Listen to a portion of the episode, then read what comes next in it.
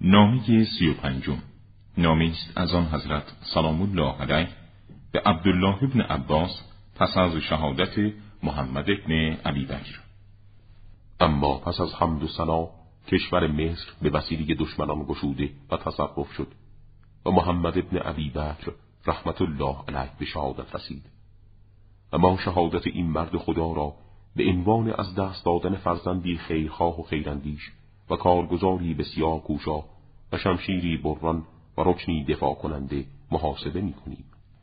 من مردم را برای ملحق شدن به او تحریک کردم و آنان را پیش از آنکه آن یار و یاور عزیز ما به شهادت برسد به کمک و پشتیبانی او ترغیب نمودم و دستور دادم آنان را پنهانی و آشکارا و ابتداعا و مکررا دعوت نمودم برخی از آنان با اکراه آمدند و بعضی دیگر عذر دروغین آوردند. پاری هم محمد ابن عبی را تنها و بیاور گذاشتند و عقب نشستند. از خداوند متعال مسئلت میدارم به زودی مرا از دست آنان نجات بدهد. سوگند به خدا.